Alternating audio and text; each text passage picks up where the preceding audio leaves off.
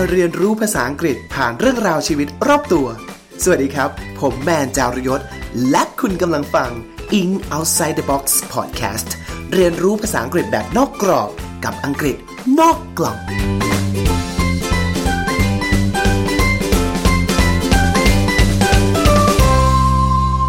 สวัสดีครับขอต้อนรับทุกท่านนะฮะกลับเข้าสู่รายการ English Outside the Box Podcast ภาษาอังกฤษนอกกล่องนะครับรายการที่พาท่านไปเรียนรู้ภาษาอังกฤษผ่านเรื่องราวชีวิตรอบตัวครับผมวันนี้ครับเอพิโซดนี้เกิดขึ้นมาเพราะเอพิโซดที่แล้วนะครับ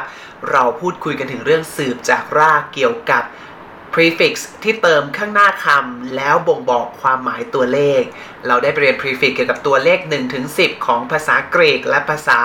ละตินที่ปรากฏอยู่ในภาษาอังกฤษจนถึงทุกวันนี้ครับด้วยเช่นนี้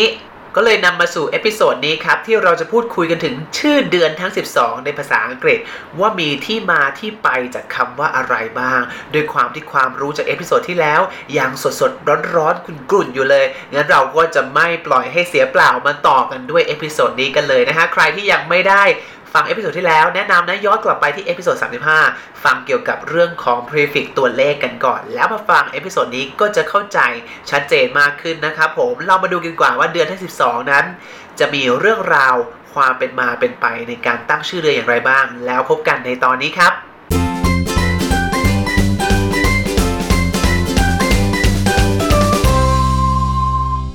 ท่านผู้ฟังครับก่อนจะไปพูดถึงเรื่องของชื่อเดือนแต่ละเดือนผมขออนุญาตบอกเล่าเกี่ยวกับเรื่องราวของปฏิทินซะหน่อยเป็นความรู้เบสิกแบ็กกราวด์ให้กับท่านผู้ฟังนะครับหรือท่านผู้ฟังหลายๆท่านอาจจะมีความรู้เรื่องนี้อยู่แล้วเราขอมาทบทวนกันซะหน่อยนะครับคำว่า calendar calendar ก็คือปฏิทินใช่ไหมครับ c a l e n d a r calendar แปลว่าปฏิทินแม้ว่าจะสะกดด้วย ar ก็ตามแต่จะไม่อ่านว่า calendar นะครับแต่อ่าน calendar calendar นะครับ calendar เป็นว่าปฏิทินนะครับมาจากภาษากรีกโบราณครับท่านผู้ชมว่า calend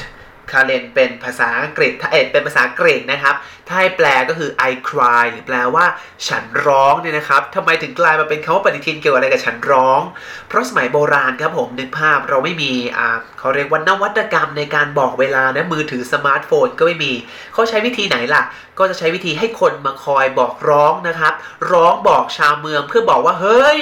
นี่มันขึ้นเดือนใหม่แล้วเว้ยเฮ้ยนี่มันครบฤดูแล้วเว้ยนะฮะเพื่อที่เกิดแบบว่าครบเดือนปุ๊บใครเป็นหนี้ก็จะมาจ่ายเงินที่ค้างค้างเอาไว้ก็ใช้วิธีการตะโกนบอกช่วงเปลี่ยนผ่านของ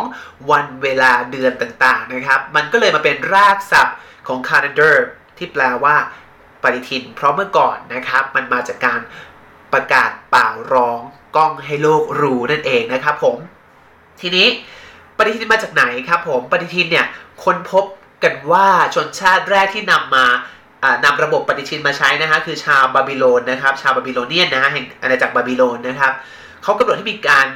วัดวันเดือนปีนะครับโดยสังเกตจากระยะต่างๆของดวงจันทร์ครับผมก็คือเรื่องของการข้างขึ้นข้างแรมนั่นเองว่าดวงจันทร์โคจรมาไกลไกลโลกแค่ไหนนะครับเมื่อเกิดข้างขึ้นข้างแรมครบหนึ่งรอบก็ถือว่าเป็นหนึ่งเดือนครับโดยปฏิทินแบบนี้ท่านผู้ฟังน่าจะคุ้นเคยคำนี้กันนะครับปฏิทินแบบนี้ที่เราดูจากดวงจันทร์เนี่ยเขาก็จะเรียกว่าจันทรคติหรือภาษาอังกฤษเรียกว่า lunar calendar ครับ lunar calendar ครับ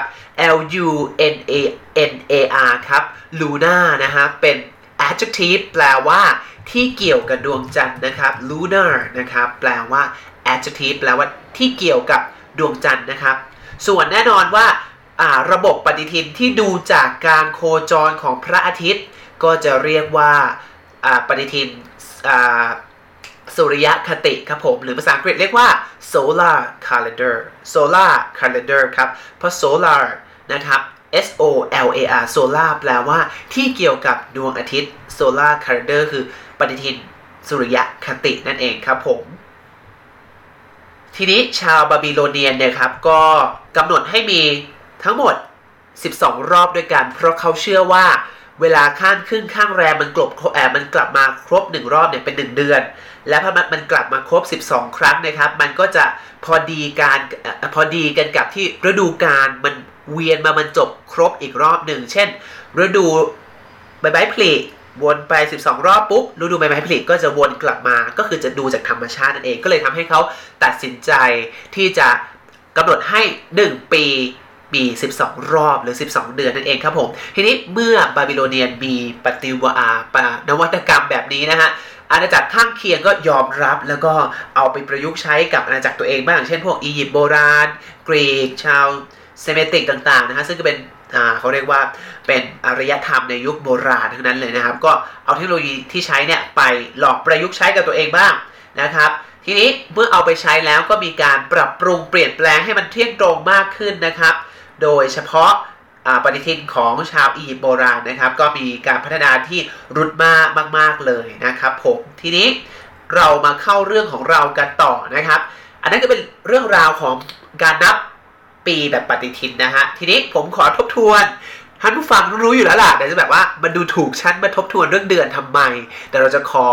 เพื่อความไม่งงนะฮะเรามาทบทวนชื่อเดือนทั้งสิบสองในภาษาอังกฤษกันดีกว่านะครับมกราคือ January February March April May June July uh, August September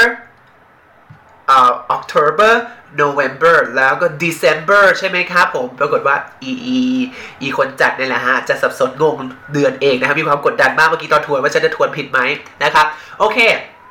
ชื่อเดือนในภาษาอังกฤษนี่แหละครับวันนี้ที่เราจะมาเล่าเล่าให้ฟังกันว่าชื่อเดือนแต่ละเดือนนั้นมาจากอะไรบ้างครับผมเดี๋ยวเรามาเริ่มกันเลยดีกว่าก่อนอื่นเลยครับเราจะไม่ได้เริ่มที่เดือนมกราคมครับเราจะเริ่มที่เดือนมีนาคมครับผมถ้าเกิดใครตอบได้ว่าปฏิทินโรมันมีกี่เดือนนะในยุคแรกใครที่ฟังเอพิโซดมาแล้วตอบคำถามนี้ได้รับไปเลยอีกสิบคะแนนทูบ้านกริฟฟินดอร์นะฮะถ้าเกิดท่านผู้ฟังทำจะฟังเอพิโซดที่แล้วนะครับจะจำได้ว่าเดือนในยุคแรกในตามแบบฉบับโรมันนั้นมีแค่สิบเดือนเท่านั้นครับผมโดยเดือนแรกเริ่มมาจากเดือน March M A R C H March เดือนมีนาคมเนี่ยครับเขานับเป็นเดือนแรก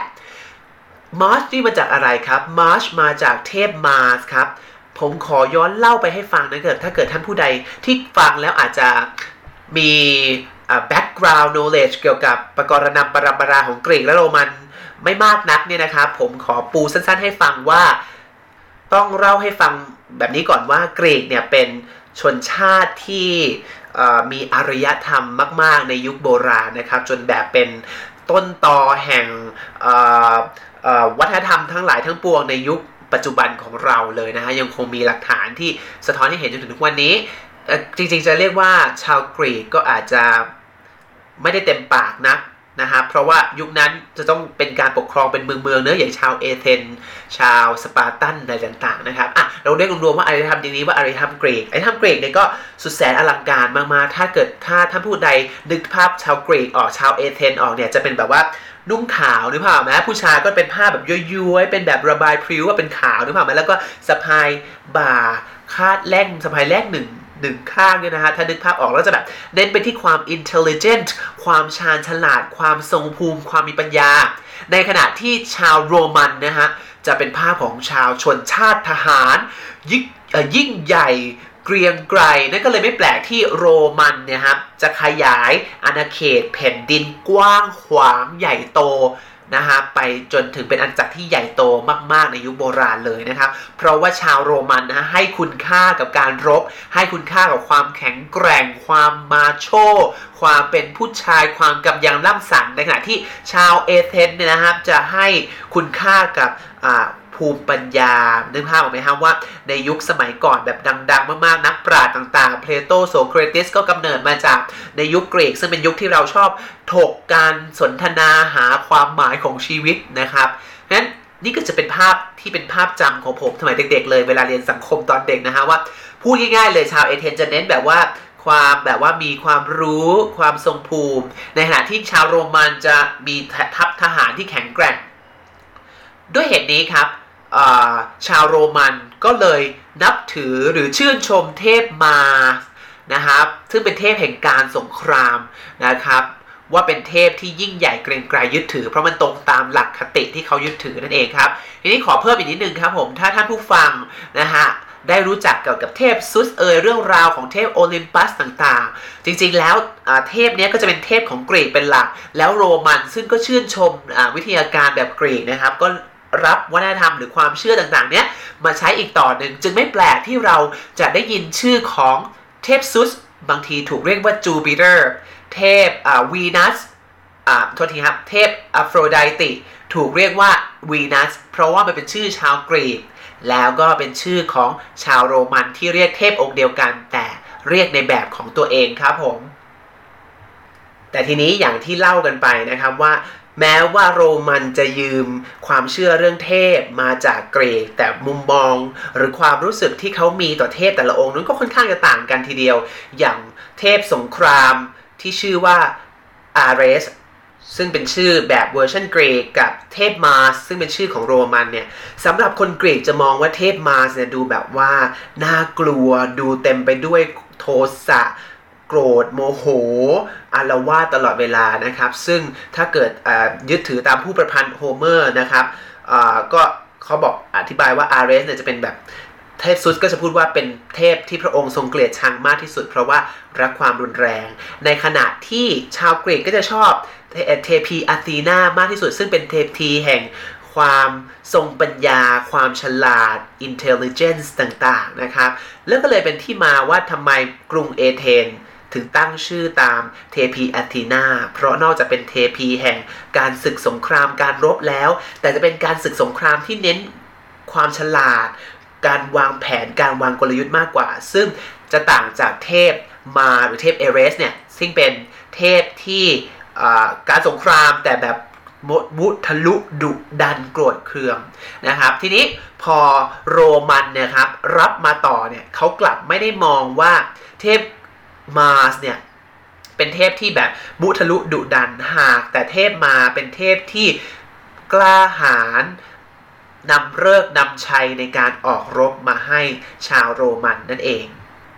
แต่ทีนี้ตามคติของชาวโรมันไม่ได้มองแค่เทพมานะฮะว่าเป็นเทพที่แบบว่าเทพแห่งการสงครามปกป้องชีวิตทรัพย์สินต่างๆให้กับชาวโรมเท่านั้นนะครับแต่ยังเป็นเทพที่ปกปักรักษาการเกษตรกรรมแน่นอนว่านี่เป็นอ่าเวอร์ชั่นของชาวโรมันนะที่เทิดทูนเทพมานะครับเป็นเทพที่ดูแลด้านการเกษตรกรรมอีกด้วยจึงไม่แปลกว่าคุณสมบัตินี้นี่แหละครับที่จะทำให้ชาวโรมันหยิบชื่อของพระองค์นะครับมาตั้งเป็นเดือนแรกเนื่องจากเป็นชื่อเทพมาที่จะสรรเสริญแล้วยังหมายถึงเทพที่ดูแลปกปักรักษาเกษตรกรรมก็เลยเป็นเดือนแรกของปีที่เป็นฤดูกาลแห่งการเพาะปลูกฤดูใบไม้ผลินั่นเองครับจึงเป็นการเริ่มต้นเดือนแรกของปีของปีนะครับเป็นเดือนมีนานั่นเองทีนี้เราขอเล่าทีละเดือนเป็นก้อนๆนะครับกลุ่มเดือนแรกครับสี่เดือนแรกเมื่อเรานับมีนาเป็นเดือนหนึ่งเนอะก็จะเป็นมีนาเมษาพฤษภามิถุนาจะเป็นช่วงฤดูใบไม้ผลิครับจึงทำให้ไม่แปลกเลยที่ชื่อเดือนทั้งสี่นี้จะมาจากชื่อของเทพที่เป็นเทพแห่งการปกปักรักษาการเพาะปลูกหรือความอุดมสมบูรณ์ต่างๆนะครับอย่างเทพมาร์สเมื่อสักครู่นี้เป็นเดือนมีนาเนอะมาจากเป็นชื่อของเดือนมาร์ชในที่สุดครับเอพริลครับก็มาจากเทพอาพริลิสแล้วก็เมย์พฤษภาเนี่ยก็มาจากเทพมายาและจูนมิถุนาก็มาจากเทพจูโน่นะครับเพราะความเชื่อต่างๆนะครับที่ขออนุญาตนะครับผมผมพูดผิดนะครับอัพริลิสเนี่ยไม่ใช่ชื่อเทพโดยตรงต้องเล่างี้ว่ามันมีสองทฤษฎีที่เขาสันนิษฐานกันครับความสันนิษฐานแรกเขาถามเขาบอกว่าชาวโรมันเนี่ยคิดว่าคำว่าอัพริลิสเนี่ยมาจากคำศัพท์ว่า aperio ซึ่งเป็น verb หมายถึง to open ครับแปลว่าเปิดนะครับก็เป็นเรื่องของการเปิดเทศกาลนะฮะเป็นการให้ช่วง fruit flowers and animals and sea and lands to do open นะครับคือให้ผลละหมากรากไม้ดอกไม้สัตว์ในทะเลไม่ว่าจะในบนทะเลหรือบนบกมันเติบโตเบ่งบานสมบูรณ์นะคะเพราะว่าช่วงเดือนนี้ตั้งแต่มีนาเมษาท่านผู้ฟังนึกภาพถ้าที่ช่วงโรมันนี่คือทั้งช่วงยุโรปใช่ไหมครับประเทศโรมช่วงนั้นเป็นช่วงเดือนที่เริ่มเข้าจากหน้าหนาว มาสู่ฤดูใบไม้ผลิและมันก็เลยไม่แปลกที่ค่านิยมหรือคติของเขาจะนำเสนอเกี่ยวกับการที่ขอให้ดูใบไม้ผลินี้มันผลิดอกออกผลเจริญงดงามเพราะฉะนั้นคำว่า appearis เนี่ยมันมาจากคำว่า to open ก็ได้เป็นการเปิดให้แผ่นดินมันเปิดให้แบบว่าผลิดอกออกผลงดงามแต่ทีนี้ครับก็มีอีกทฤษฎีหนึ่งครับที่บอกว่า appearis นะครับเป็นชื่อหมายถึงเทพ Aphroditeหรือเทพวีนัสในภาษาโรมันอโฟรไดติเป็นชื่อกรีกวีนัสเป็นชื่อโรมันใช่ไหมครับก็อพริลิสเนี่ยเป็นมาจากคำว่าอาพรูเป็นชื่อที่ชาวเอทรัสกันครับเอทรัสกันก็คือชาวชนพื้นเมืองในอิตาลีนะที่อยู่มาก่อนชาวโรมันเนี่ยใช้เรียกเทพอโฟรไดต์เอาใหม่นะฮะอพริลิสเนี่ยมาจากคำว่าอาพรูซึ่งเป็นชื่อที่ชาวเอทรัสกันเนี่ยเรียกเทพอโฟรไดติซึ่งเป็นเทพีแห่งความงามเทพีแห่งความรักเทพีแห่งกามารมณ์ซึ่งเป็นแม่ของเทพคิวปิดกามเทพเทพแห่งความรักนั่นเองครับเพราะฉะนั้นก็เลยมีสองทฤษฎีครับว่าอาจจะหมายถึงการเปิดก็ได้หรือหมายถึงเทพีวีนัสที่เป็นเทพแห่งความรักความกามารมณ์นี้นำเสนอคติความอุดมสมบูรณ์ก็เหมือนกับเวลาที่เนื้อผ้าไหมฮะเป็นเทพแห่งความรักอ่ะก็เวลาที่แบบชายหญิงมีความสัมพันธ์กันมันก็แบบว่าขอให้แบบว่าเธออุดมสมบูรณ์คือครอบครัวของเธอเนี่ยนะมีลูกมีหลานมีลูกเต็มบ้านมีหลานเต็มเมืองซึ่งก็เหมาะกับการมาเปรียบเทียบกับการเป็นฤดูกาลแห่งการเพาะปลูกฤดูใบไม้ผลิเพราะว่าเทพองค์นี้จะนำมาซึ่งความอุดมสมบูรณ์ครับนั่นก็คือเทพที่มาของเดือนเอพริลอาจจะหมายถึงเทพเทพีวีนัสหรืออาจจะหมายถึงการเปิดฤดูกาลแห่งการเพาะปลูกนั่นเองครับอ่ะมาร์ชกับเอพริลไปแล้วนะอันต่อไปครับเดือนเมย์ครับเดือนพฤษภาคมเมยาเนี่ยฮะก็เป็นพระแม่แห่งความอุดมสมบูรณ์เป็นภาคหนึ่งของพระแม่ธรณีนั่นเองนะครับส่วนเดือนจูนก็มาจากเทพจูโน่นะครับซึ่งเป็นเทพีแห่งการวิวา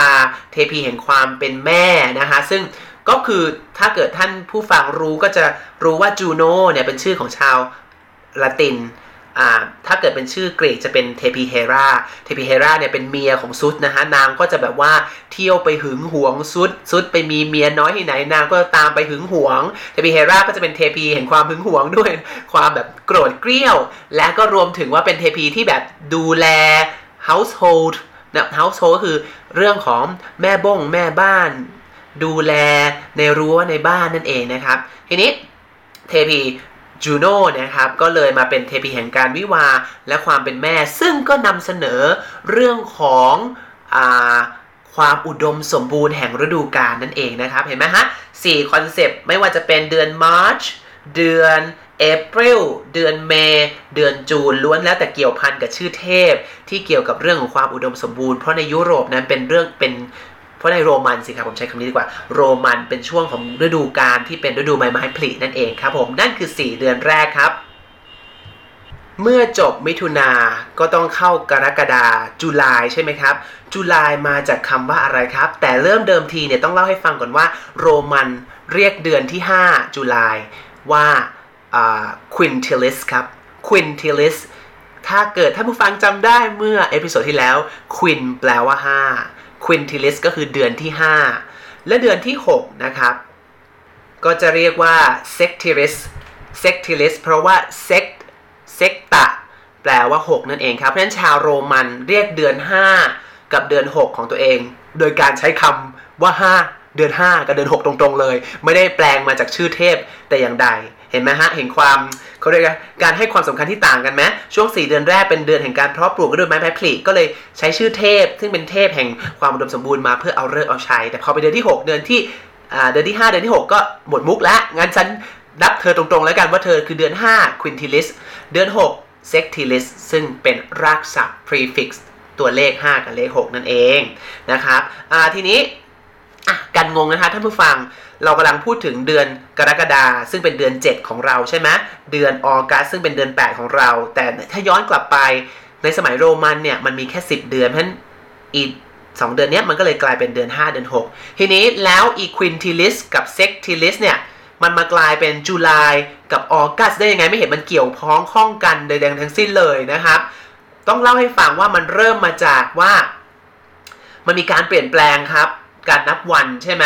ทีนี้ Julius Caesar เนี่ยหลังจากที่ใช้ปฏิทินดั้งเดิมที่เรียกว่า Quintilis Sextilis เนี่ยมันก็เริ่มแบบว่าเอ๊ะตัววันมันไม่ตรงกับฤดูกาล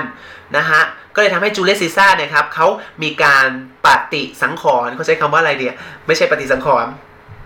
ชำระเออเข้าใจคำนี้ครับชำระปฏิทินใหม่เมื่อตัวเองเนี่ยชำระปฏิทินใหม่นะฮะตัวเองแบบจูเลียสซีซ่าเข้ามาปกครองกรุงโรมได้เรียบร้อยแล้วเนี่ยก็เลยให้รางวัลกับตัวเองครับเอาชื่อตัวเองเนี่ยใส่เข้าไปในปฏิทินซะเลยเก๋ๆเลิศๆมีชื่อชั้นอยู่ในปฏิทินอันเป็นแบบว่าทรงเกียรติดีนะฮะก็เปลี่ยนชื่อเดือนควินทิลิสที่เป็นเดือนห้าเอาชื่อตัวเองไปตั้งว่าจูเลียสก็เลยกลายเป็นจูไลนั่นเองครับผมจริงๆถ้าอ่านแบบตามละตินต้องเป็นอ่านว่า Julius Culius นะฮะนะครับใดๆก็ตามชื่อจูไลเดือนกรกฎาคมก็มาจากชื่อของ Julius Caesar นั่นเองครับแล้ว Sextilis เดือนหกกลายเป็น August ได้อย่างไรก็แน่นอนฮะว่ามันไม่ยอมน้อยหน้ากันแน่ๆฮะเพราะว่าในสมัยของจักรพรรดิ Augustus Caesar นะครับซึ่งเป็นญาติของ Julius Caesar เนี่ยนางก็เป็นผู้ปฏิรูปกรุงโรมเข้าสู่ระบบการปกครองแบบจักรวรรดินะแล้วนางก็ครองราชเป็นจักรพรรดิพระองค์แรกของโรมก็มีการเปลี่ยนชื่อเดือนนะครับอยากจะแบบไม่ได้แล้วจูเลียสซีซ่าเด่นมากฉันก็ต้องเด่นเหมือนกันฉันขอเปลี่ยนชื่อออกัสตัสของฉันให้กลายเป็นชื่อเดือนออกัสตัสก็เลยกลายเป็นชื่อเดือนออกัสต์เดือนสิงหาคมนั่นเองครับผมและหลังจากนี้ครับเดือนอะไรนะกันยาตุลาพฤศจิกาธันวาก็จะตรงตรงตัวเลยครับถ้าเกิดท่านผู้ฟังฟังจากเอพิโซดที่แล้วแล้วนะครับเดือนเอ่อเขาเรียกอะไรนะเดือนกันยายนในภาษาอังกฤษที่ว่าเรียกว่า September นะครับมันก็มาจาก prefix septa ที่แปลว่าเจ็ดนะครับ September ก็คือเดือนเจ็ดสำหรับชาวโรมันนะครับส่วนเดือนแปด October October ก็มาจากอ่า prefix octa ที่แปลว่าแปดนะครับ October ก็เลยเป็นเดือน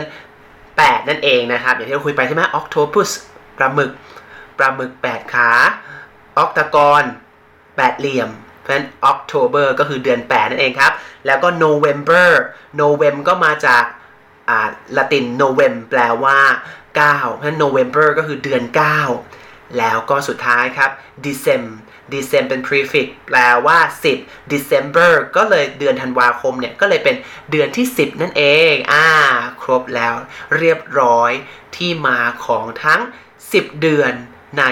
ภาษาอังกฤษซึ่งมีที่มาจากคติของปฏิทินโรมันนะครับเอาขออีกทบทวนอีกรอบนึงนะเราแบ่งเป็นสี่กลุ่มเอ่อโทษทีนะครับแบ่งเป็นสามกลุ่มนะตอนแรกโรมันมีแค่สิบเดือนแบ่งเป็นสามกลุ่มกลุ่มแรกเป็นกลุ่มที่มาจากเทพเพื่อนำเสนอฤดูใบไม้ผลิอันอุดมสมบูรณ์กลุ่มที่สองครับก็เรียกว่าเดือนห้าเดือนหกธรรมดาทั่วไปแต่ดันถูกเปลี่ยนเป็นชื่อตามจักรพรรดิเพื่อให้ตัวเองมีชื่อในปฏิทินเก๋ๆจูลายก็คือจูเลียสออกัสก็มาจากจักรพรรดิออกัสตัสนะครับส่วนกลุ่มสามอันนี้น่าสงสารมากก็คือเรียกตรงๆเลยนะฮะว่าเดือนเดือนเจ็ดเดือนแปดเดือนเก้าเดือนสิบนั่นเองครับผมอ่ะใครที่ยังไม่ได้ฟังตอนที่แล้วฟังตอนนี้แล้วอาจจะเริ่มอยากจะรู้แล้วว่าเฮ้ย prefix ที่มันเติมแล้วเป็นตัวเลขมันมีอะไรอีกนะฮะก็ย้อนกลับไปฟังได้ที่เอพิโซดสามสิบห้านะทีนี้อ่ะเรายังติดค้างท่านผู้ฟังอยู่อีกสองเดือนด้วยกันว่าอ้าวตอนแรกมีสิบเดือนและอีกสองเดือนมันมาจากไหนและมาได้อย่างไรก็ต้องบอกว่าด้วยความที่มีสิบเดือนนะครับปีหนึ่งมันก็เลยมีแค่มีแค่สามร้อยสี่วันแน่นอนทีนี้การโคจรของโลกของสุริยะของพระอาทิตย์เนี่ยมันมันจะมีเวลาเหลือใช่ไหมเพราะถ้าเกิดวิทยาศาสตร์ในปัจจุบันเราก็จะรู้อยู่ว่าพระอาทิตย์ใช้เวลาโคจรรอบโลกทั้งหมดสามร้อยห้าสิบห้า สามร้อยหกสิบห้ากับสามร้อยหกสิบหกวันใช่ไหมครับทีนี้มันก็จะมีแค่สิบเดือนเนี่ยมันก็จะเหลือเศษอีกหกสิบเอ็ดวันจะสังเกตว่าคนโรมันนับถึงแค่สิบเดือนนั่นหมายความว่าอ่าอีกหกสิบเอ็ดวันที่เหลือเนี่ยทิ้งกับมันไปง่ายๆเลยทำไมเขาถึงทิ้งครับทำไมช่วงปลายปีเขาถึงได้ทิ้งไม่สนใจใยดีกับการเรียกนับตัวเลขมันเพราะว่ามันเป็นช่วงฤดูหนาวครับฤดูหนาวก็เต็มไปด้วยลมหนาวเต็มไปด้วยความใช้คำว่าอะไรดีความหนาวเย็นเนอะคนก็จะไม่ออกมาทำงานจะเพาะปลูกอะไรมันก็ไม่ขึ้นมันก็เลยเป็นฤดูกาลที่คนอยู่ในบ้านฤดูกาลที่เขาไม่ทำอะไรกันฤดูกาลที่ไม่มีการเพาะปลูกเป็นฤดูกาลแห่งการแบบว่าจำศีลน่ะเพราะฉะนั้นก็เลยไม่เอามานับในรอบปีซะเลยงอนนะฮะเป็นฤดูที่ฉันทำอะไรไม่ได้เลยก็เลยไม่นับมันครับแต่ด้วยความที่ไม่นับไม่นับไม่นับอย่างนี้ไปเรื่อยมันก็ต้องมีปัญหาแน่ๆเลยเพราะว่า ด้วยวันที่ความที่วันมันเหลือมันก็จะทำให้การนับมันคลาดเคลื่อนสุดท้ายก็เลยต้องให้มีกษัตริย์อีกองค์หนึ่งนะครับที่เขาตำนานเล่าว่าเป็นกษัตริย์พระองค์ที่สองแห่งโรมนะครับก็เลยสถาปนาเดือนใหม่ขึ้นมาอีกสองเดือนนะครับในช่วงฤดูที่เป็นฤดูหนาวช่วงปลายปีนะครับแล้วก็ขนานนามเดือนนี้ว่า Januarius ครับ Januarius ซึ่งมาจากเทพ Janus แล้วก็ Januarius นี่ก็เลยกลายเป็น January เดือนมกราคมในช่วงต่อมานั่นเองนะครับผมทำไมถึงเอาเทพ Janus ซึ่งถ้าผมเล่าไปแล้วในเอพิโซดที่แล้วนะครับเทพ Janus เนี่ยครับเป็นสัญลักษณ์ของจุดจบและการเริ่มต้นครับเพราะว่าเป็นองค์เทพที่มีสองหน้าหน้าหนึ่งมองไปด้านหลังอีกด้านหนึ่งมองไปด้านหน้าก็เลยเป็นเทพที่แทนจุดจบและการเริ่มต้นในเวลาเดียวกันว่าในอดีตและปัจจุบันและอนาคตครับนี่คือเทพ Janus ก็เลยถูกนำมาเป็นช่วงเปลี่ยนผ่านของปีนะครับว่าเป็นเทพที่มึงครับนะสิ้นปีเก่าขึ้นปีใหม่นั่นเองครับส่วน Februarius เรียกเดือนที่สองที่ขาดหายไปว่า Februarius ซึ่งกลายเป็นชื่อ February นั่นเองครับซึ่งเป็นชื่อเทศกาลโบราณที่ชื่อว่าเทศกาล Februa เพิ่งเป็นเทศกาลที่ไว้ขับไล่สิ่งชั่วร้ายนำความอุดมสมบูรณ์เข้าสู่เมืองนะฮะก่อนจะขึ้นช่วงปีใหม่ซึ่งคือช่วงเดือนมาร์ชที่เป็นช่วงช่วงฤดูแห่งการเพาะปลูกผลิดอกออกผลนั่นเองก็ก่อนจะเข้าฤดูนี้ฉันก็ต้องปัดเป่าสิ่งชั่วร้ายออกไปเทศกาลนี้เรียกว่าเทศกาลเฟบรัวก็เลยกลายมาเป็นชื่อเดือน Februarius แล้วก็ต่อมาก็กลายเป็น February ในที่สุดนั่นเองครับอ่ะครบแล้วนะสิบสองเดือนครับผมและปฏิทินที่ Julius Caesar นะครับชำระใหม่นี่เขาก็เลยเรียกว่าปฏิทินจูเลียนนะฮะ Julian Calendar นั่นเองนะครับทีนี้เล่าให้ฟังขอแถมท้ายนิดนึงแล้วกันครับว่าสุดท้ายแล้วมันมากลายเป็นปฏิทินในยุคปัจจุบันได้ไงครับผมในเมื่อเพราะว่าปัญหาของปฏิทินในยุคเก่าเนี่ยก็คือต้องเพิ่มวันเข้าไปในปฏิทินทุกๆหนึ่งวันเพราะฉะนั้นทุกๆสี่ปีพอเวลามันต้องเพิ่มขึ้นใช่ไหมต้องเพิ่มวันไปเรื่อยทำให้สมัยต่อๆมาเนี่ยครับสับสนฤดูกาลในที่สุดเพราะว่ามันค่อยๆเพิ่มวันมาทุกๆปีเพิ่มมาทุกๆปี